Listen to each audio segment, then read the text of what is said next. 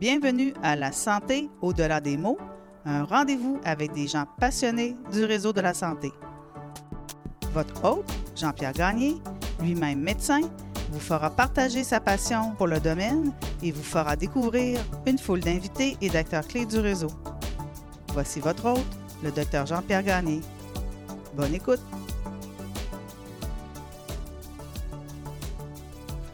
Alors bonjour et bienvenue à cette euh, deuxième édition du balado La santé au-delà des mots. Euh, ce matin, j'ai quatre euh, invités exceptionnels à mes yeux, de nouveaux chirurgiens qui viennent de graduer il y a quelques jours. Ce sont encore techniquement mes résidents, mais ils sont complètement autonomes. Alors je souhaite la bienvenue à Camille Marcoux, Mélissa Bouliane, Xavier Paré, et Michel Menassa. Sachez que nous sommes encore en pandémie, donc euh, dans une formule un peu de déconfinement partiel. C'est un studio extérieur et l'armée canadienne fait des essais de F-16 dans le moment au-dessus de nos têtes. Donc il y aura un petit peu euh, de bruit en cours de route. Alors, euh, on va commencer. Mon premier invité, Michel, à ma droite, je relisais ton CV récemment et je voyais que tu avais fait notamment du travail bénévole au niveau d'un comité sexe expert. Donc, euh, tu t'es promené dans les écoles secondaires euh, à donner des conseils euh, sur la prévention des ITS ou sur... Oui, mais à l'époque, j'ai toujours un intérêt un peu à travailler avec les jeunes. Puis, j'étais animateur de camp de jour plus jeune. Puis, j'allais faire de l'enseignement puis discuter avec des groupes. C'est toujours un intérêt qui m'a qui m'a poussé à m'impliquer. Euh, puis le Sexpert, ben, c'était, un organisme que, j'ai, découvert dans les premières années à l'université comme, euh, comme étudiant de médecine. Puis en fait, ça, consistait vraiment à, se promener d'école en école primaire et secondaire là, dans la région de Québec, puis faire des, des, des cours et des, des ateliers là, éducatifs sur la sexualité et sur on discutait aussi de, par exemple, l'homosexualité, qu'est-ce que ça consistait, le spectre, là, puis tout ça. Donc, c'était. Euh, puis, j'étais, j'étais quand même agréablement surpris de voir que les jeunes participaient, là, participaient beaucoup à ça. Puis, je pense que c'était apprécié par la communauté. Puis, euh, je dirigerai ma question vers Xavier, je vois que vous avez tous euh, dans votre CV des activités extracurriculaires quand même complètes. Lorsqu'on est étudiant en médecine puis qu'on fait ce type d'activité-là, est-ce qu'on le fait par intérêt ou on le fait un peu pour mousser son CV ou dans l'optique d'avoir un dossier le plus euh, impressionnant lorsque vient le temps d'entrer en résidence notamment? Ben, je pense que peut-être qu'initialement, il y a des gens qui peuvent le faire plus pour mousser leur CV, mais qui au final deviennent plus impliqués encore dans les projets euh, auxquels ils participent, justement. Puis ça fait une espèce de... Le programme nous pousse à nous impliquer il y a des gens peut-être qui ne se seraient pas impliqués puis qui finalement se découvrent un intérêt pour euh, toutes les implications auxquelles ils peuvent participer. Puis je pense que justement, c'est un avantage de cette espèce d'esprit de compétitivité justement qui force les gens à mousser leur CV là, entre guillemets. Euh, mais euh, je pense que pour la plupart, les gens s'intéressent. Il y a tellement de comités puis de choses différentes auxquelles on peut participer que tout le monde y trouve son compte. Puis même si c'est pas tu réussis à trouver ce que tu veux faire, comme Michel qui euh, s'impliquait au niveau euh, justement de la prévention des transmissions des ITSS. Euh, Dans ton cas, tu es allé notamment, je pense, au Pérou en 2011. Ouais. Donc, avant de commencer ta médecine. oui, en fait, ça, c'est une opportunité que j'ai eue à, cause de mon oncle qui était ingénieur minier. Finalement, il développait un projet, là, puis on travaillait avec la communauté à ce moment-là. Puis moi, bref, j'étais surtout là, je faisais ce que le docteur me disait de faire. Puis on se promenait d'une communauté à une autre là, avec le camion. Là, parce que les ambulances, disons, là, dans les régions euh, montagneuses, c'était pas, c'était pas top. Fait que finalement, on se promenait en camionnette, puis on, on, allait dispenser euh, des soins, là, finalement, que ce soit la prévention des maladies, ou même. Euh, c'est arrivé à quelques reprises, en fait, qu'on a évacué des femmes enceintes qui étaient en travail. En pick-up. C'était assez euh, spectaculaire. Là. Puis, euh, tu sais, c'était vraiment pittoresque. Là, comme vous pouvez vous imaginer au Pérou, là, l'espèce de sentier là, sur, le, sur le coin de la falaise là, en pick-up euh, à des vitesses, disons, limites. ouais. Tu as récidivé en Inde deux ans plus tard. Ouais, finalement. ça, c'était une, autre aventure, mais ça finit toujours un peu par se ressembler. Là, finalement, l'aide dans ces régions-là tu fais un peu ce qu'ils veulent puis ce qu'ils ont besoin. Puis il faut vraiment adapter le, plus à leur demande puis pas faire en fait ce que toi tu penses qu'ils ont besoin, mais vraiment, il faut, faut vraiment répondre à leur demande. Est-ce que c'est quelque chose qui te tenterait plus tard ou pour toi c'est une époque euh, qui est derrière?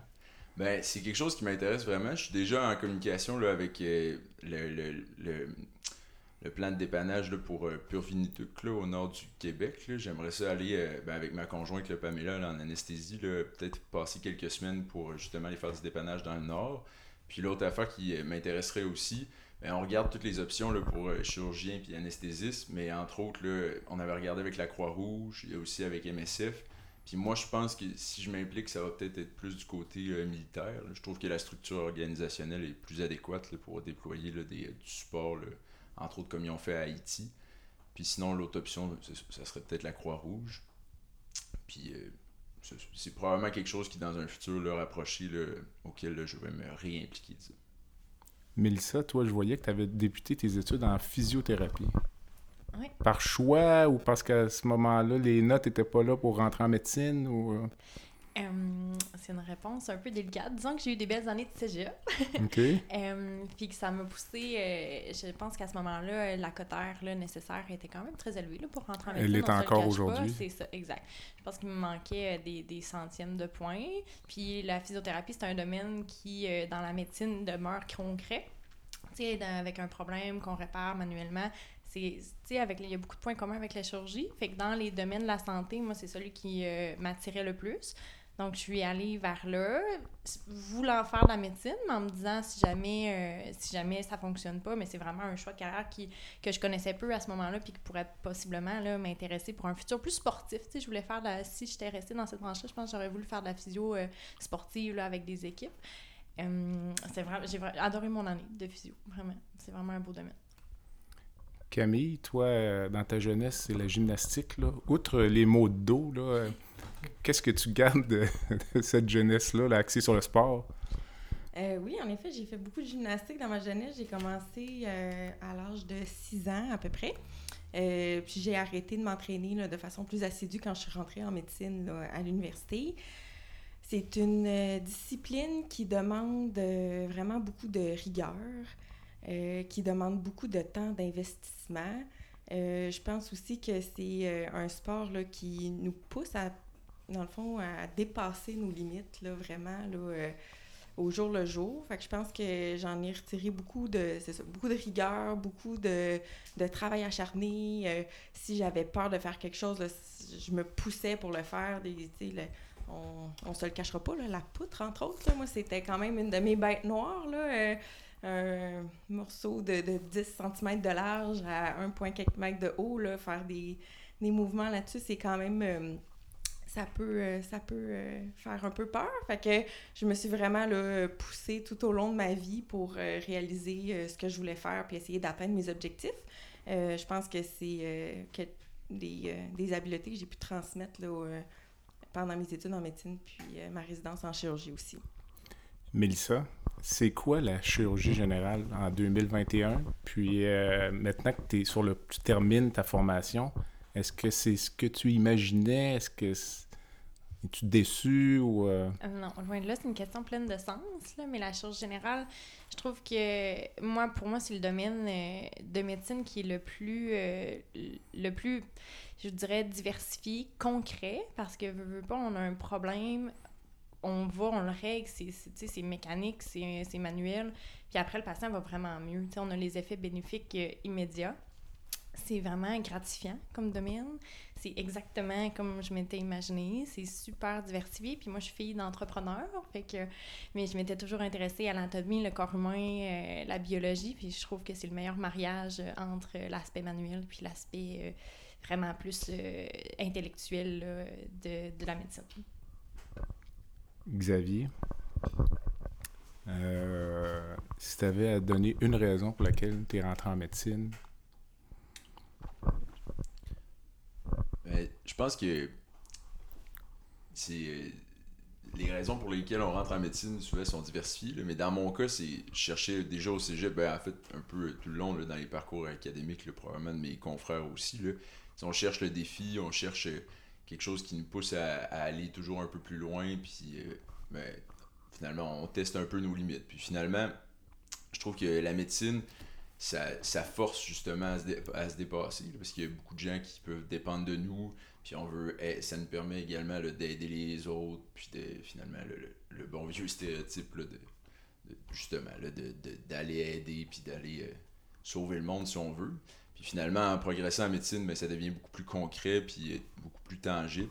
Puis euh, je pense que c'est pas les mêmes raisons qui étaient euh, au début quand je suis rentré en médecine, puis rentré en chirurgie, qui sont les raisons pour lesquelles je fais ça actuellement, parce que c'est pas vraiment. C'est ça qui est fascinant, parce qu'on fait un choix au début, on n'a aucune idée finalement. On dit, ah, je vais, faire, je vais devenir médecin. Puis on n'a strictement aucune idée en quoi ça consiste. on a beau avoir été faire des journées d'observation avec un chirurgien, un médecin de famille, là, ça ça n'a rien à voir avec le day-to-day.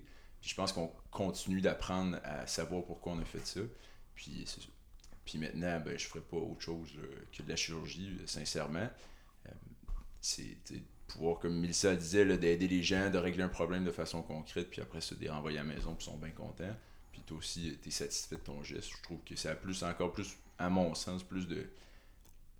C'est tellement tangible plutôt que. Disons que le l'écrire sur un papier, de prescrire quelque chose, c'est de moins en moins quelque chose qui nous intéresse. C'est probablement la même chose pour mes confrères, bien plus d'opérer quelqu'un puis de régler un problème. Avec le court recul que tu as, là, comment tu vois le fait que quand tu as commencé ta résidence, à la limite, tu avais de la misère à faire un nœud, puis là, tu vas enlever des morceaux d'intestin euh, par la paroscopie dans un délai de 5 ans de formation? Euh, je pense qu'à Québec, euh, je, peux juste parler pour nous, ce qu'on a fait, mais sincèrement, je pense qu'en sortant de nos cinq années de formation à Québec, on est prêt. Là. Euh, je pense pas qu'on serait prêt à faire euh, une pancréatectomie, je pense pas non plus qu'on pourrait faire une hépatectomie non plus. Mais il y a des procédures qu'on est tellement bien formé à faire, qu'on fait de façon euh, répétée, qu'on fait de façon.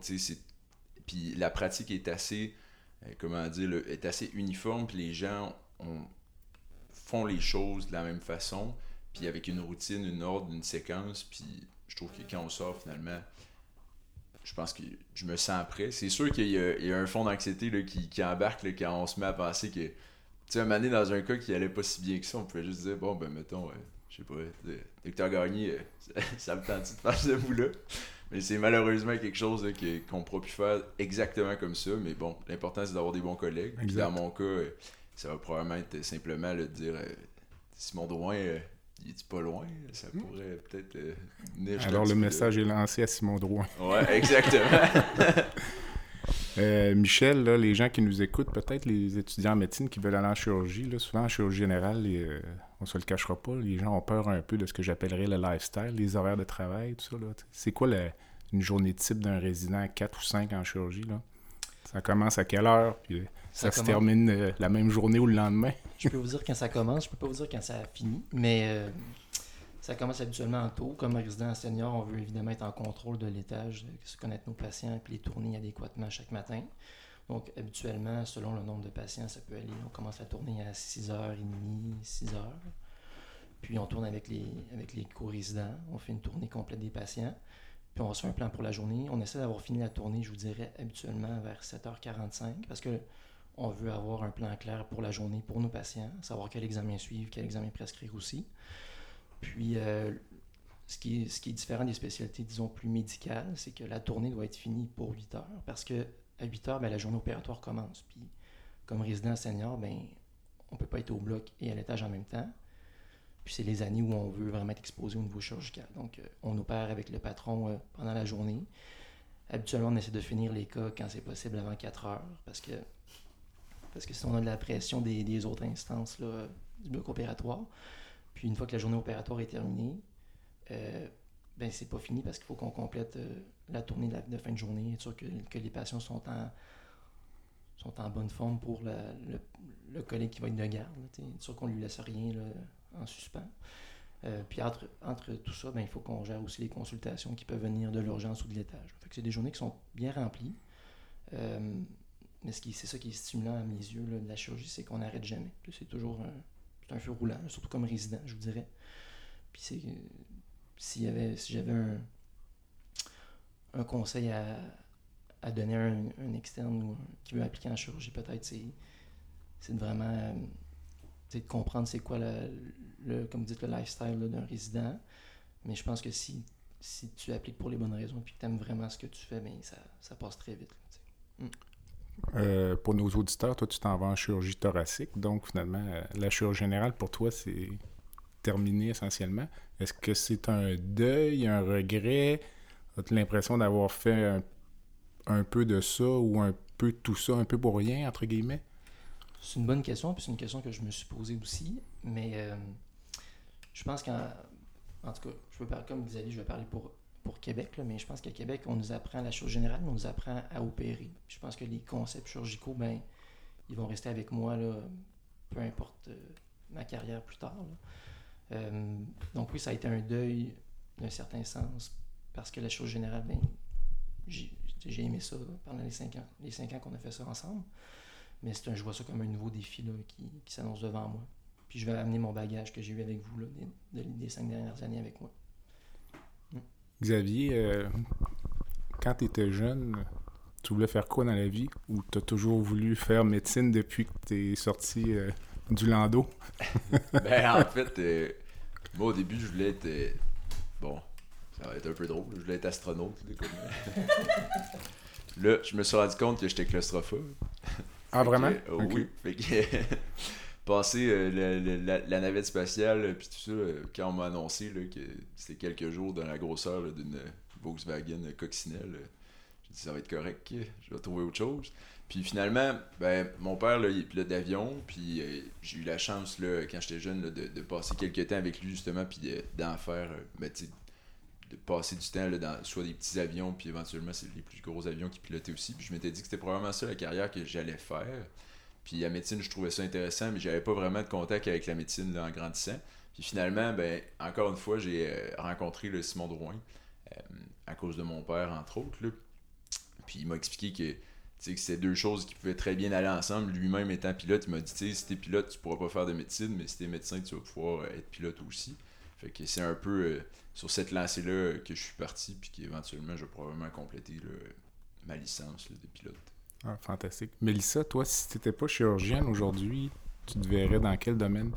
Tu as parlé de physiothérapie tout à l'heure, mais peut-être que dix ans plus tard, euh, Ouais. c'est pas ça? Ben, je dirais, il y a comme trois domaines parallèles là, qui, qui, qui m'intéressent vraiment. Mais il faut mettre au clair, honnêtement, je ferais rien d'autre que de la chirurgie si j'avais le choix. Mais mettons que la chirurgie n'existait pas. Euh, J'aimerais vraiment ça avoir un restaurant plus tard. Peut-être que c'est pas impossible. C'est Euh, pas le je- bon moment pour ouvrir un restaurant. Mais c'est toujours un domaine là, qui me fascine. C'est super créatif. J'adore ça. euh, les restaurants, le bon vin, le voir le monde, jaser au monde. là, vous me connaissez. Fait que euh, ça, c'est un domaine qui m'intéresse beaucoup. J'ai aussi eu un- une espèce d'intérêt passager pour l'architecture, mais je me suis rendu compte que la, la- le travail qui m'intéressait plus, c'est peut-être la job du technicien, de vraiment dessiner les plans puis tout ça. Fait que ça, je trouve ça super intéressant. Puis euh, finalement, je pense que mon deuxième choix, honnêtement, si jamais il arrivait quelque chose avec la médecine, je pense que je voudrais prendre la relève de mon père en construction. OK. C'est drôle à dire, mais c'est vraiment fascinant. C'est encore une fois vraiment concret, puis on crée des belles choses. Pour gérer le- l'entreprise ou Non, pour non. euh, clouer des clous? Clouer des clous, puis plâtrer, puis euh, faire la céramique, puis l'électricité, puis la plomberie, tout ça. Là. Ah bon. Ouais, fait que ça, ça serait ça. Puis toi, Camille, si t'étais pas chirurgienne en 2021, tu devrais faire quoi? C'est dur à dire parce que c'est- difficile de s'imaginer dans un autre scén- scénario dix ans plus tard. Euh, quand j'étais petite, moi, je voulais devenir vétérinaire. Moi, c'est sûr que le, domaine de la santé m'a toujours intéressée. Je voulais devenir vétérinaire jusqu'à temps que ma soeur, ma grande soeur, rentre au secondaire. Euh, on avait euh, visité des labos de, de biologie avec des, des grenouilles disséquées. Puis, euh, mettons que le- l'envie de faire la médecine vétérinaire m'était. euh, s'est éloigné de moi à partir de ce moment-là. Mais euh, j'ai jamais décroché, en fait, l'envie de, de travailler dans le domaine de la santé. Euh, je pense que je m'étais inscrite, moi, euh, en pharmacie. en même temps que, que je m'étais inscrite en médecine, c'était comme mon, mon plan B. Là, mes inscriptions au cégep. Je pense qu'à posteriori, j'aurais probablement pas été si heureuse que ça en pharmacie euh, parce que j'aime beaucoup euh, travailler avec le monde, euh, travailler en équipe. je pense que c'est un des aspects de la chirurgie qui est très intéressant, c'est de travailler avec, les patients, mais avec aussi les équipes de travail au bloc opératoire, à l'étage. c'est très multidisciplinaire, la chirurgie. Ça, c'est un des aspects que, j'aime beaucoup. Fait que quelque chose en santé, peut-être. Je sais pas exactement quoi. Je suis juste contente d'avoir trouvé ma voie en chirurgie. C'est bien. Alors, euh, c'est déjà le temps de la pause. Euh, ça a bien été. C'est pas trop souffrant? On, on, revient dans quelques minutes. C'est maintenant le moment d'une courte pause. Le podcast La santé au-delà des mots est une présentation de Witissimo, une boutique en ligne pas comme les autres et qui est en plein développement. Visitez notre boutique en ligne au www.witissimo.ca. Au www www.wittyssimo.ca. Witissimo.ca. Tu veux lancer ton propre podcast mais tu ne sais pas comment t'y prendre? Pas de problème. Mouton Marketing peut t'accompagner de la conception au lancement.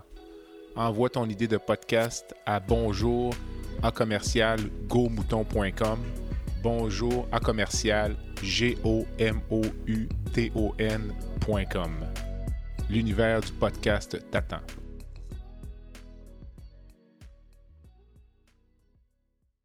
Ce matin, euh, le gouvernement a pris la décision, à compter de lundi prochain, de fermer toutes les écoles, cégep, universités et services de garde pendant une période de deux semaines.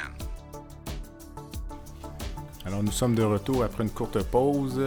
Sachez qu'on a débouché une bouteille de champagne pour fêter la graduation de nos quatre euh, nouveaux chirurgiens. C'est comme un peu euh, les fêtes de la reine. Je pense qu'ils sont. Malheureusement, à cause de la pandémie, c'est moins festif que ça l'a déjà été, mais nos quatre invités sont quand même dans un état euh, d'excitation, je pense, là, assez important. on a écouté en reprise un commentaire de François Legault qui date de plus d'un an euh, au début de la pandémie, alors quelque chose auquel on ne s'attendait pas. On avait entendu dans le temps des fêtes la notion d'un virus euh, chinois qui s'en venait. Puis je pense qu'on n'avait pas euh, présumé ou prévu l'impact que ça allait avoir sur, sur nos vies et l'impact que ça a encore aujourd'hui. Camille, est-ce que tu te rappelles où tu étais quand tu as réalisé un peu l'impact de ce qui était en train de nous frapper? Puis est-ce que tu avais bien prévu là, vraiment à quel point ça allait avoir un impact sur nos vies là, à partir de mars 2021, là, la mi-mars 2021. Je me souviens quand le confinement avait été annoncé pour la première fois, j'étais chez moi. Euh, au début, on se disait le coronavirus, euh, c'est un virus comme un autre, ça n'a pas fait encore plus de décès que la grippe, on s'inquiète pas trop, euh, on attend de voir ce que ça fait. Puis en voyant de plus en plus là, les histoires qui se promenaient sur Internet, entre autres, euh, ce qui se passait en France, en Italie. On a vu un peu plus l'ampleur euh, et les ravages que pouvait causer euh, la COVID-19. Puis ensuite, là, a été annoncé le, confinement. moi, j'étais chez moi, j'ai réalisé un peu... ben, je pense qu'on réalise pas... on peut pas réaliser l'ampleur de ce que ça va avoir à l'avance. Mais euh, je vous dirais que j'ai eu un petit frisson dans le dos. Je me suis dit, ah, je pense qu'on est en face de quelque chose de majeur euh, qui va causer beaucoup de beaucoup de, bouleversements euh, au niveau mondial. Je vous dirais que j'ai eu aussi une petite inquiétude pour notre formation parce qu'on commençait à parler de, de confinement et de délestage. On a appris, c'était quoi le délestage, là? Euh, avec euh, dans les derniers mois. Puis, euh, je pense que c'est pas prévisible. C'est certainement quelque chose qui a teinté la fin de notre formation de façon assez importante. Parce qu'il faut rappeler que le premier délestage là, était un délestage, je dirais pas sauvage, là, mais c'était un délestage qui était basé à l'époque sur, on l'oublie déjà, là, sur l'économie de matériel. On avait peur de manquer de masques, on avait peur de manquer de blues. Euh, moi, le lundi 16 mars, moi, j'étais au ministère de la Santé là, pour euh, une réunion là, sur le comité de gestion des blocs opératoires. Puis la décision devait se prendre. Qu'est-ce qu'on fait? Puis c'est dans ces jours-là que la décision a été prise de réduire euh, autour de 18 ou 20% d'activité. Puis c'était vraiment effectivement quelque chose de, d'incroyable avec le recul. Moi, je me rappelle que j'ai c'était comme dans un film un peu. on dirait qu'on réalisait pas jusqu'à ce qu'on commence à se promener dans les rues. Les rues étaient vides. Là. Moi, j'ai pris des marches dans le Vieux-Québec euh, dans les premières semaines du printemps 2021, 2020. Il n'y avait personne dans les rues, comme une zone de guerre. Toi, euh, Mélissa, où, où étais-tu quand, ou est-ce que tu te rappelles un peu comment tu as vécu ça? Moi, je me rappelle la, première conférence dans l'extrait qu'on a entendu. J'étais à l'étage, au B6, donc euh, à Saint-François-d'Assise, au sixième étage. Il y a une télé comme entre le, A et le, entre le bloc A et le bloc B. Il y a une télé. Euh, il était 13 heures, puis euh, c'est à ce moment-là. Puis là, il annonçait le puis entre autres, ce qu'on a entendu, il annonçait la fermeture, il annonçait l'arrêt des visites pour les, euh, les, patients dans les hôpitaux. Les familles n'avaient plus le droit de venir. Euh, c'était vraiment des mesures quand même drastiques. Puis il y avait un sentiment de panique parmi le, personnel, parmi les patients. Euh, on avait jamais personne n'avait pu prévoir ou pourrait prédire la suite puis comment faire face à tout ça. Et c'était quand même des mesures. C'était la première fois qu'on avait notre premier ministre qui s'adressait à nous à la télé, comme, comme dans les films. C'est vraiment surréel, comme vous le dites. Puis. Euh, que j'étais là. Puis j'étais, euh, moi aussi, un peu euh, ambivalente entre le sentiment de qu'est-ce qui nous arrive panique, mais de l'autre côté aussi, le sentiment de vouloir aider, vouloir réagir. OK, on met en place. Puis à ce moment-là, je me rappelle, je me disais, ah, tu sais, on, on, faut vraiment tout faire, on va combattre, on va passer au travers. Jamais j'aurais pu m'imaginer que ça aurait été aussi longtemps. Puis je me rappelle, moi, à ce moment-là, j'avais un projet de recherche en cours quand même actif avec docteur Alexis Turgeon, qui est très important aux soins intensifs à l'enfant Jésus. Puis on, a, on, avait juste parlé brièvement au téléphone là, dans les semaines qui ont suivi pour juste qu'on mette le tout sur pause pour faire face à la pandémie.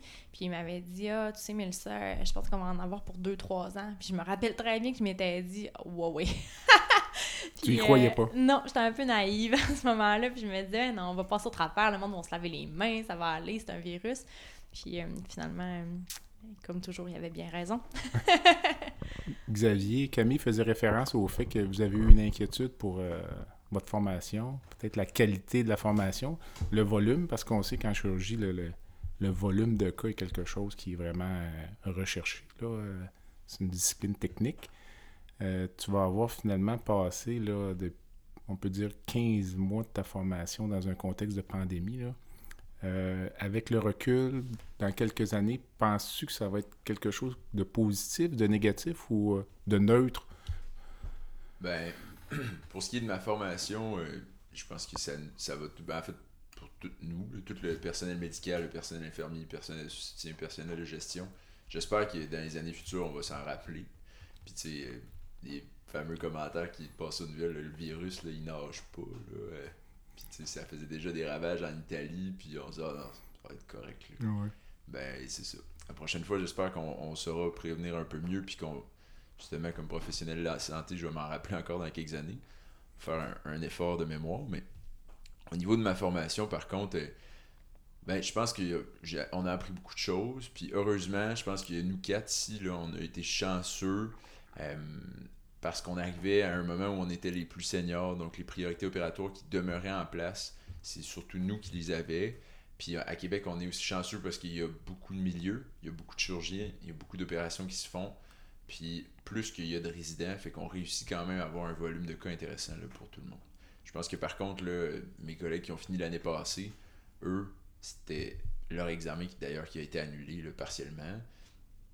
Ça doit être une drôle de façon de finir sa résidence avec l'hôpital qui est complètement finalement arrêté. Là, franchement, mais nous, cette année, je pense qu'on a été chanceux. Effectivement. Euh, Michel, penses-tu que la pandémie a fait de toi un meilleur médecin ou que ça n'a aucun impact? Pas nécessairement au point de vue technique, mais je dirais l'ensemble de l'œuvre. Mais c'est sûr que ben, je dirais que oui. Euh, je pense que ce ce que la pandémie a fait chez nous, c'est que ça nous a poussé à. On a, en fait, ça nous a forcé à prendre un peu de recul parce que, comme on a dit, le débit a diminué. Puis c'était des situations humaines qui, revenaient à l'avant-plan. Comme ça disait, là, les familles ne pouvaient plus visiter les, patients. Puis des fois, c'est des situations un peu délicates. de- des patients qui, sont malades ou ça fait longtemps qu'ils sont à l'hôpital puis qui ne peuvent pas voir leur famille, des, des jeunes mères de famille, peu importe. Euh, donc, je pense que ça nous a quand même, en tout cas personnellement, moi, ça m'a poussé à, à prendre du recul puis voir un peu plus le côté humain de la médecine. Puis je pense que comme clinicien, ben, ça fait de moi un clinicien un peu plus complet là, à ce niveau-là. Vous êtes euh, un peu plus jeune que moi. Est-ce qu'il y en a parmi vous, là, en commençant par euh, Michel, on va y aller en rafale, avez-vous eu peur personnellement là, de, d'attraper la COVID et ou d'en mourir? Ben, moi, docteur Gagné, comme vous le savez, j'ai eu la COVID dans les dans les premiers euh, dans les premiers instants en fait où on en parle au Québec là, je vous dirais euh, ben, en fait fin mars 2020.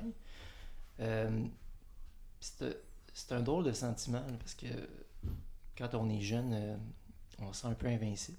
puis même quand je quand j'avais des symptômes, j'étais un peu dans le déni. Puis c'est par prudence aussi pour mes collègues puis pour les patients que je suis allé me faire tester. Puis quand j'ai eu la nouvelle du, diagnostic positif, ben c'est ça, j'étais un peu dans le déni parce que je me sentais pas si mal que ça. Mais là, c'est c'est les sentiments qui, qui viennent un peu en rafale.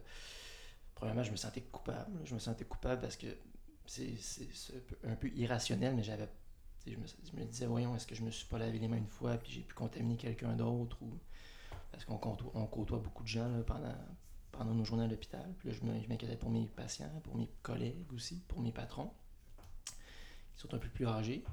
Euh, puis, mais personnellement, j'étais pas inquiet pour moi jusqu'à ce que ben là, toute l'équipe de Saint-François, un par un, vous m'avez appelé, vous m'avez texté pour voir comment j'allais. Je me dis, voyons, ok, peut-être qu'il va, peut-être qu'il pourrait se passer quelque chose. Mes, mes parents aussi étaient très inquiets.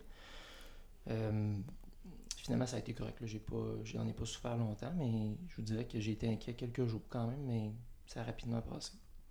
Xavier, toi, as-tu vécu ça de la même façon? euh? Ben, en fait, le quand Michel l'a attrapé de on ne sait où, en fait, puis on s'attendait tout, tu sais, il n'y avait pas de patient théoriquement hospitalisé. Michel pogne la COVID, on s'est, dit, ça y est, on va tout l'avoir. Finalement, personne l'a eu. Fait qu'on sait pas trop. euh, Michel, c'est un early adopter. Que, euh, finalement, euh, mais c'est ça. Mais oui, euh, sincèrement, puis un peu comme Michel, moi, ma crainte, c'était de l'attraper, puis de le donner à des patients, de le donner à, à tes parents. mais- Puis, ben, c'est ça. C'est pas. Puis là, le, moi, la chose qui me stressait le plus, sincèrement, pour tout ça, c'est.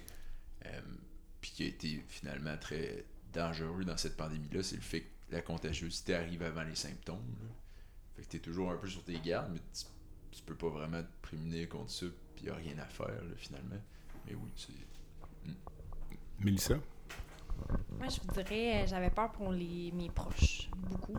Beaucoup, beaucoup. Moi, je me, on dirait que j'avais pris pour acquis que j'allais l'avoir à un moment ou un autre. Mais je travaillais beaucoup avec Michel. Je me suis dit, ah, peut-être que je l'ai eu asymptomatique. Mais j'avais comme pris pour acquis qu'on voyait tellement de monde à l'urgence. Puis au début, comme vous le mentionnez, on, était dans la crainte de manque de matériel. J'avais vu des patients qui revenaient de voyage à l'urgence. J'avais pas le droit de me mettre de jaquette ni de gants à ce moment-là. Fait je m'étais dit, moi, c'est sûr que je vais l'avoir. J'avais comme pris ça pour acquis, mais j'avais peur que mes proches, mes grands-parents, je me disais, si mes grands-parents l'ont, ils penseront jamais au travers. Puis on voyait les images de l'Italie, tu sais, euh, les soins intensifs. Fait que c'est ça qu'on a en tête. On voit ça euh, quand même épeurant. Fait que c'est c'est ça. J'ai eu peur pour mes proches beaucoup. Puis euh, j'ai eu peur longtemps, jusqu'à temps que- jusqu'à temps qu'ils soient vaccinés, je vous dirais. Oui. Excusez les petits bruits dans notre studio maison euh, ici à Québec, mais on continue l'entrevue. Euh, toi, Camille, Euh, je vous dirais que j'ai. Moi, je pense pas que j'ai été super inquiète pour moi. Un peu comme Lisa, je m'étais dit, avec le travail qu'on fait, je risque de l'attraper à un moment ou à un autre. On parlait aussi d'être éventuellement déployé aux soins intensifs, aller prêter main forte en zone chaude. Donc, tu sais, moi, je m'étais dit que c'est ça. J'allais la- la- l'attraper à un moment. Finalement, je l'ai pas eu. J'étais beaucoup plus inquiète pour ma famille.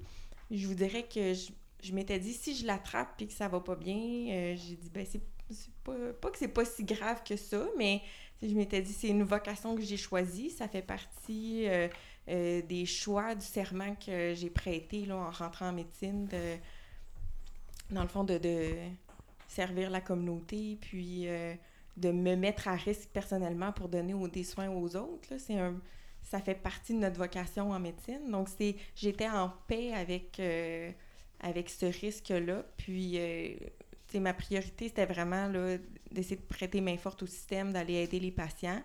Puis bien sûr, là, comme j'avais beaucoup peur pour mes proches, ma famille, mes collègues, j'étais, euh, je m'étais vraiment isolée. Là, dès, dès que la pandémie a commencé, là, je me suis vraiment isolée. J'ai pas vu euh, ces personnes euh, vraiment respecter les règles là, à la lettre parce que c'est ça qui, qui me stressait le plus.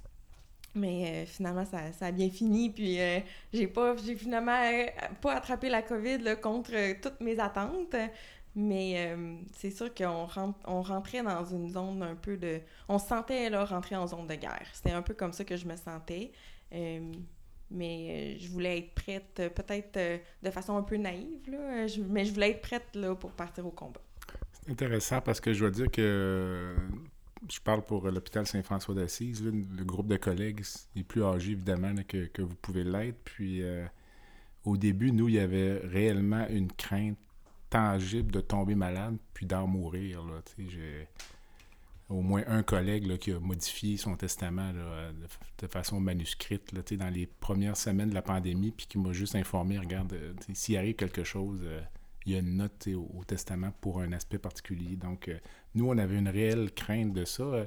Il y en a certains dans le bureau qui ont déjà été malades, dont moi. Il y a une dizaine d'années, j'ai fait une pneumonie sévère là, qui avait failli, à ce moment-là, m'emporter. Donc, nous, c'était vraiment tangible. Là, de, de- Puis je cacherai pas, puis ça peut paraître particulier pour euh, les médecins qui gagnent très bien leur vie. Il y avait une espèce de crainte financière liée à ça. Là. On avait peur que, que la, la, shop, comme on dit, là, pour, euh, les hôpitaux ferment pendant une période prolongée. Ça, que ça a un certain impact, même si dans les faits, c'est un peu ridicule parce qu'on réalise qu'on est quand même choyé, parce qu'on était dans le fond au front, puis on pouvait, comme euh, on disait tout à l'heure, vraiment rendre service, puis faire ce pourquoi euh, on avait signé le contrat finalement. On va changer de sujet, puis je vais euh, demander à Mélissa de nous. Peut-être le plus beau souvenir de ta résidence, là, à part la belle entrevue que tu es en train de faire aujourd'hui, évidemment. Entre autres, celui-ci. Non, mais il y en a plusieurs parce qu'honnêtement, on vit des moments choyés. Là. Euh, c'est, comme vous le dites, la formation en chirurgie, c'est quand même une chance qu'on a de. Parmi peu, il y a peu de gens qui font le domaine qu'on a. On est ultra choyés de pouvoir faire ce qu'on fait. Puis c'est très important au quotidien de le réaliser. Moi, il y a un moment qui, qui à chaque fois qu'on me pose cette question-là, me revient. Puis pourtant, ça peut paraître banal, mais on a. euh, on parle beaucoup de, de, de notre équipe, euh, de, les patrons, les co-résidents, mais le personnel au bloc opératoire, les infirmières qui sont avec nous ont un rôle euh, vraiment primordial dans notre développement parce que c'est eux qui, qui nous encouragent, qui nous aident, qui nous qui, qui sont comme là en support. Euh, puis euh, moi, je veux remercier Esther parce que c'est à elle que je pense en ce moment. Je me rappelle d'un cas où Dr Bouchard, Philippe Bouchard, à l'Hôtel du Québec, j'étais à R3 à ce moment-là. Là, Ça- Philippe est dans trois salles en même temps. ou- Exactement. C'est exactement ça le contexte. Euh, où il scopait, faisait de la clinique puis opérait avec moi le même jour. Mais le docteur Bouchard est, est- est vraiment euh, polyvalent et multiple. Il, il nous fait beaucoup confiance et il nous a- il m'a ul- vraiment aidé dans mon développement. Puis c'était à R3, j'avais pas fait beaucoup de résection euh, intestinale à ce moment-là. Puis il m'avait dit, ah, mais ça commence, tu sais. J'arrive. Fait que là, euh, moi, j'étais avec euh, Esther, qui, est- qui est notre infirmière, là, qui est comme un ange descendu du ciel. Puis là, j'avais dit à Esther, faut savoir que quand on enlève un colon gauche, il y a comme un plan à suivre. Puis des fois, quand on n'est pas habitué ou on commence, on peut prendre le plan un petit peu plus large, puis euh, vouloir soulever le rein avec nous. Fait que là, j'avais dit à Esther, là, faut pas qu'on fasse une néphrectomie. Puis, euh, elle puis Esther, qui en a vu des milliers de résections intestinales, parce qu'elle est toujours là, elle m'avait guidée, puis ça avait... Puis quand Dr Bouchard était revenu, puis que tout le colon était mobilisé, c'était mon premier, il m'avait dit « Good job ». Je m'en rappelle comme c'était hier. Xavier? Ben, il y en a beaucoup là, pendant la résidence, puis en ce moment, il n'y en a pas un qui me vient à la tête, mais sincèrement, moi, c'est les derniers, les derniers mois là, de. En fait, toute le R5, là, je trouve que c'est une année difficile, c'est une année un peu pénible parce qu'on est toujours en train d'étudier. Mais en même temps, c'est l'année où euh, ben, on développe le, plus de relations justement avec, euh, avec nos patrons, les gens nous font confiance. euh, puis, on finit. puis en plus, on, on continue, malgré le fait qu'on est rendu à R5, à faire plein de, de premières fois. genre, la première fois que tu fais un hernie inguinale tout seul, la première fois que tu fais un appendicite tout seul, la première fois que tu enlèves une vésicule tout seul. Après ça, la résection, ben là, ça c'est trop long pour que ça donne qu'on ait fait tout seul, mais sincèrement, moi c'est le R5 au complet, je dirais. c'est vraiment la plus belle année de notre résidence, même si on, travaille fort, sincèrement. C'est vraiment une année extraordinaire. Il faut apporter une précision pour les gens qui nous écouteraient que la formation la résidence en chirurgie, c'est un continuum au niveau de l'apprentissage euh, technique. là. Donc, les résidents 1, 2, souvent vont poser des actes simples sous supervision directe. Progressivement, au cours de la résidence, la supervision peut, à certains égards, euh, devenir indirecte. C'est pour ça que quand vous faites référence au fait de faire un appendice tout seul, mais dans les faits, le patron n'est jamais très loin là, pour intervenir si euh, jamais il y a quelque chose. là. Euh, Michel, as-tu en tête une situation difficile durant ta résidence, un souvenir où tu dis, il me semble que ça c'était pas parfait, ou euh, c'était à refaire, ou euh, puis quelle, quelle leçon tu tires de ça? Euh, oui, ben, j'en ai une qui me vient en tête d'emblée. Je vous dirais, c'est un peu plus côté personnel. C'est moins côté clinique. mais quand j'étais R2, début R2, là, ma mère s'est fait diagnostiquer d'un cancer du sein. Puis euh, ben, ça a été des moments émotifs puis difficiles parce que ben, faut savoir que moi je viens de, la région de Montréal. Fait ma mère s'est fait opérer à Montréal, traitée à Montréal. Puis ça a été euh, de gérer les, allers-retours pour aller la voir. De... Puis comme résident de chirurgie, c'est un peu. euh, encore une fois, c'est des sentiments qui sont un peu étranges parce que j'avais un double rôle. J'avais le rôle du fils. Mais en même temps, je me sentais un peu responsable de connaître un peu la pathologie parce que c'est dans les maladies qu'on traite comme chirurgien général. Euh, fait que ça. Ça a, été, euh, ça a été des moments difficiles comme début comme, comme jeune résident en début de formation. On veut pas non plus. On se rend compte que l'équilibre est assez précaire là, avec toute la charge de travail. Ce qui m'a beaucoup aidé, moi, c'est d'avoir été bien enterré, entou- entouré, excusez-moi, de, entouré de, ma, de mes amis. Xavier a été, a été présent pour moi. C'est un, c'est un ami de longue date qui était aussi mon collègue à ce moment-là, puis il comprenait ce que je vivais. Ma conjointe Anne-Marie Bergeron aussi, qui, euh, qui a été très présente. Puis on était à nos débuts de relation, mais je l'ai sentie euh, très supportante. Puis ça a été, ça a été vraiment euh, important pour moi. Puis je pense que ce qui m'a aidé, aussi, c'est que j'ai décidé à R2 de prendre un stage option en, en chirurgie du sein pour mieux comprendre aussi la, la pathologie. Puis pour moi et pour ma mère, ça, je pense que ça, ça fait du bien d'en savoir un peu plus. Puis là, tout va bien aujourd'hui, on est, on est content, mais ça m'a appris que je pense que ce qui est important, c'est de se rendre compte que c'est important de garder un équilibre là, dans la vie, puis de s'entourer des gens importants, puis de les garder près de soi là, quand, quand c'est possible de le faire. En même temps, si c'était survenu plus tard dans ta formation, tu aurais eu plus de connaissances, plus d'expérience, mais en même temps, si ça avait été dans la dernière année, ça aurait été euh, terrible, peut-être à certains égards, là, avec l'in- l'incapacité même de visiter ta mère. Absolument. Moi, mes parents, euh, avant que les, avant que les,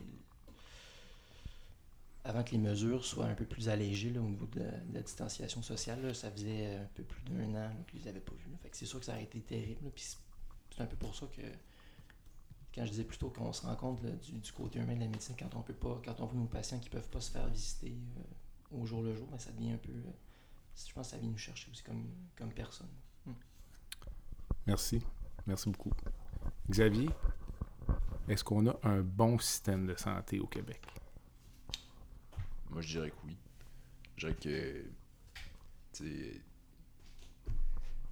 On a un système qui permet à tout le monde de se faire traiter. euh, Puis moi, ce qui me fascine, c'est qu'il y a beaucoup de gens qui vont dire Ah, mais tu sais, mettons, euh, aux États-Unis, ça pourrait aller plus vite. Ou bien, euh, je sais pas, là, en France, les médecins sont parfois plus présents. Mais moi, je trouve que ce qui fait notre force, c'est qu'on. on, de plus en plus, on optimise. Puis euh, je pense que c'est important de laisser au personnel de soutien leur rôle, puis pas essayer de le faire à leur place. Les infirmières, de leur laisser leur autonomie. C'est tout de même, c'est des bachelières, il y en a qui ont même des maîtrises. Je pense qu'il faut leur laisser leur rôle, puis ça nous permet de mieux soigner plus de patients encore en faisant ça.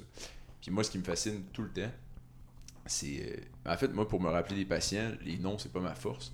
Fait que je finis toujours par leur demander ce qu'ils font dans la vie, puis je trouve ça vraiment toujours intéressant.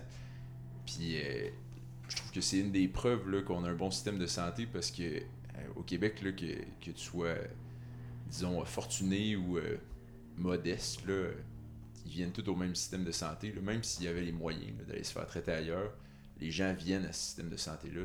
La majorité du temps, c'est de rentrer dans le système qui est un peu plus difficile, mais un coup que tu es dedans, ça va assez rondement, puis les gens en ressortent la majorité du temps très satisfaits des soins qu'ils ont eus. Puis c'est ça. C'est euh, une épreuve, là, je veux dire, il n'y a pas euh, deux classes de, d'hôpitaux pour euh, deux classes de patients différentes. Puis tout le monde est traité égal. Puis tout le monde se présente à ce système de santé-là.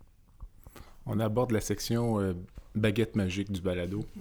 Alors, Mélissa, si je te donnais le loisir aujourd'hui de changer une chose dans le système de santé par un coup de baguette magique, ce serait quoi? C'est une grande question. Euh, ben, premièrement, probablement, c'est, ça peut paraître banal, mais notre système là, euh, informatique, puis le fait qu'on fasse des demandes de référence par fax. On est en 2021, puis moi, je m'en vais travailler dans un hôpital où les dossiers sont encore papier, avec des archives papier. Ça peut paraître banal, mais c'est très concret. Là, au jour le jour, travailler avec un système informatique euh, en- simplifie notre travail de façon extraordinaire. Et je ne comprends pas pourquoi dans tous les domaines, sauf le nôtre, euh, tout le monde est avancé au niveau technologie, puis nous, on fonctionne par papier et par fax. Alors, euh, voici ma baguette. Je voudrais un système informatique, s'il vous plaît. Quoi, Camille?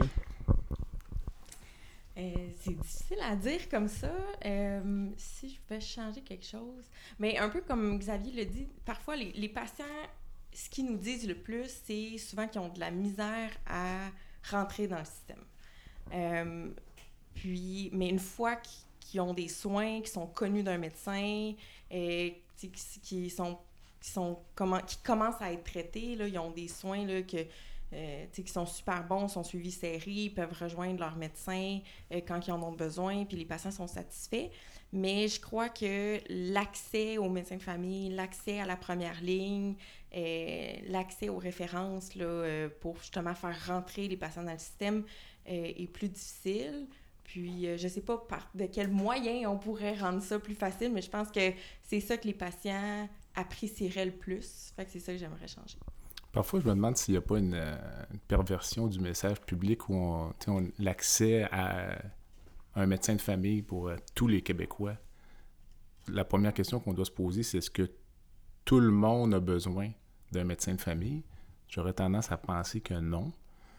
Euh, puis la deuxième euh, question qui vient en tête, c'est où le message, c'est de dire que les gens n'ont pas besoin d'avoir un médecin de famille, ils veulent avoir accès à un médecin au moment opportun. Donc, ça rejoint un peu ce que vous dites, là, que l'accès de la première ligne ou à la première ligne est capital. On va sauter à Xavier, compte tenu qu'on est euh, en festivité pour la fin de votre résidence. Euh, si tu pouvais prendre un drink, un café avec n'importe qui dans le monde, vivant, décédé, quel serait ton choix et pour quelle raison? Ben, moi, ça, je pense que ça serait possible, puis ça pourrait même euh, passer ce soir. Là. Je prendrais un martini avec Roger Grégoire. Parce que depuis le temps qu'on entend parler de ces martinis avec des olives, euh, sincèrement, euh, je pense que ça serait chaud. En ce moment, ce serait la chose qui me, qui me ferait le plus plaisir. Ça m'apparaît raisonnable. Michel? Euh, mais ça va être d'actualité, mais moi, si j'avais le choix de prendre un verre, ben, probablement que je ne prendrais pas de verre actuellement, mais euh, si je pouvais m'asseoir et discuter avec quelqu'un, ce serait Carey Price, du Canadien de Montréal. C'est... Ce gars-là, ce qui m'impressionne, c'est toute la pression qu'il gère, puis le calme olympien qui, qui, dégage, puis je serais curieux de savoir comment il gère tout ça, parce que c'est sûr que c'est une qualité, je pense, qui, est importante dans notre domaine aussi. Puis de- je pense que c'est encore plus d'actualité parce que là, c'est la frénésie là, avec le, le Canadien Montréal. Fait que je pense que c'est une personne que j'aimerais bien rencontrer puis avoir une discussion. Je pense que les gardiens de but dans le sport ont vraiment des personnalités particulières parce que c'est un sport d'équipe, mais dans les faits, le métier de gardien de but, c'est un sport solitaire. Tu es tout seul. euh, Puis moi, pour avoir joué du hockey de haut niveau, là, euh, euh, midget, je me rappelle rappelle le gardien numéro un de l'équipe, il... était un peu spécial, tu sais, mais il livrait la marchandise match après match. Je vais revenir à Xavier. Si tu avais un conseil à laisser peut-être à nos auditeurs plus jeunes qui sont qui envisagent la carrière de, de médecin ou de chirurgien, tu leur dirais quoi aujourd'hui là, avec euh, 10 ans de recul?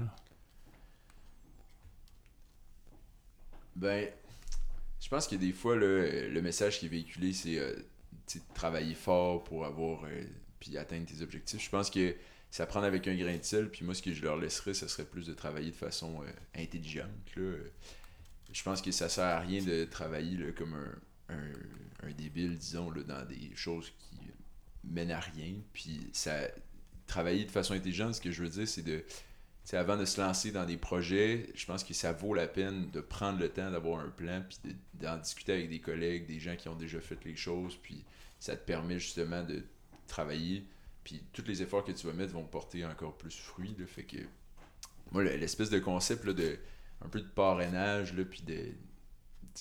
Bref, un conseil, finalement, je pense que de ne pas hésiter à poser des questions. Là. Mm. Un conseil pour les plus jeunes? Oui, moi, c'est de bien s'entourer. Parce qu'on ne serait pas là, il n'y a aucun de mes collègues euh, qui serait là aujourd'hui si on n'était pas de notre entourage, notre support, les amis, la famille, les patrons. Euh, on travaille fort, mais c'est comme Michel le disait tout à l'heure, c'est un équilibre. Puis parmi cet équilibre-là, si on n'a pas notre réseau de soutien, je pense que personne ne réussirait à, se rendre où on en est. Fait que euh, entourez-vous de bonnes personnes. Ça serait ça mon, mon conseil. Camille? Euh, moi, mon conseil, c'est de choisir une voie qui passionne les gens. Je pense que si on n'aime pas notre travail puis on n'aime pas ce qu'on aime, on est malheureux dans ce qu'on fait. Euh, moi, je me suis posé beaucoup, beaucoup de questions avant de m'inscrire en médecine. Puis je pensais qu'une fois que je m'étais inscrite en médecine, c'était la fin. La fin des choix était faite. Là. On se rend compte que les choix qu'on fait, c'est euh, ça va jusqu'à l'infini, puis on n'arrête pas d'en faire là, sur notre travail. Mais à chaque fois, je me disais, est-ce que en faisant ce choix-là, est-ce que je me sens bien à l'intérieur? Est-ce que je me sens en paix avec moi-même? Est-ce que je vais faire quelque chose que ça me tente de me lever à 3 heures du matin, en plein milieu de la nuit, pour aller faire? Euh, si ça, la réponse c'est oui, euh, je pense que c'est, à ce moment-là qu'il faut s'embarquer à pieds joints à 100% dans ce qui nous passionne. Euh, si c'est la médecine, si c'est autre chose, je pense que l'important, c'est c'est de trouver euh, un chemin qui nous passionne. Euh, même chose pour la chirurgie. Moi, je dis souvent aux étudiants en médecine, aux externes qui passent en stage avec nous, si vous pensez qu'il y a autre chose qui peut faire votre bonheur que la chirurgie, faites, faites quelque chose qui fait, qui, fait votre bonheur. Euh, la chirurgie, c'est un... C'est, très prenant. On, on, c'est beaucoup d'heures, beaucoup d'engagement. On passe... on donne corps et âme à la chirurgie pendant la résidence. Euh, si, si on le fait pour les bonnes raisons, ça passe tellement vite, puis on a beaucoup de plaisir. Mais je pense que c'est important de, de, choisir la voie qui, qui nous rend le plus heureux. Michel, le mot de la fin? Un conseil pour euh, les plus jeunes? Ce que je dirais aux plus jeunes, c'est, euh, ça va paraître un peu cliché, mais c'est profiter du moment présent. La raison pour que je dis ça, c'est parce que, ben, comme il l'a dit, on travaille fort au quotidien, puis à chaque étape de notre vie, que ce soit, peu importe le domaine, on va se dire, ah, je vais vous donner un gros coup, puis plus tard, je vais être correct, je vais me relaxer, mais la réalité, c'est que ça, continue. Puis c'est toujours un. C'est comme un manège qui n'arrête pas. Puis en rétrospective, quand je regarde les cinq dernières années, je, je me suis dit souvent, je donne un coup, puis quand je serai patron, ça va être plus tranquille, mais les cinq dernières années, c'est les plus belles années de ma vie. Fait que je vous dirais juste de savourer le moment présent, puis d'en profiter euh, à chaque étape.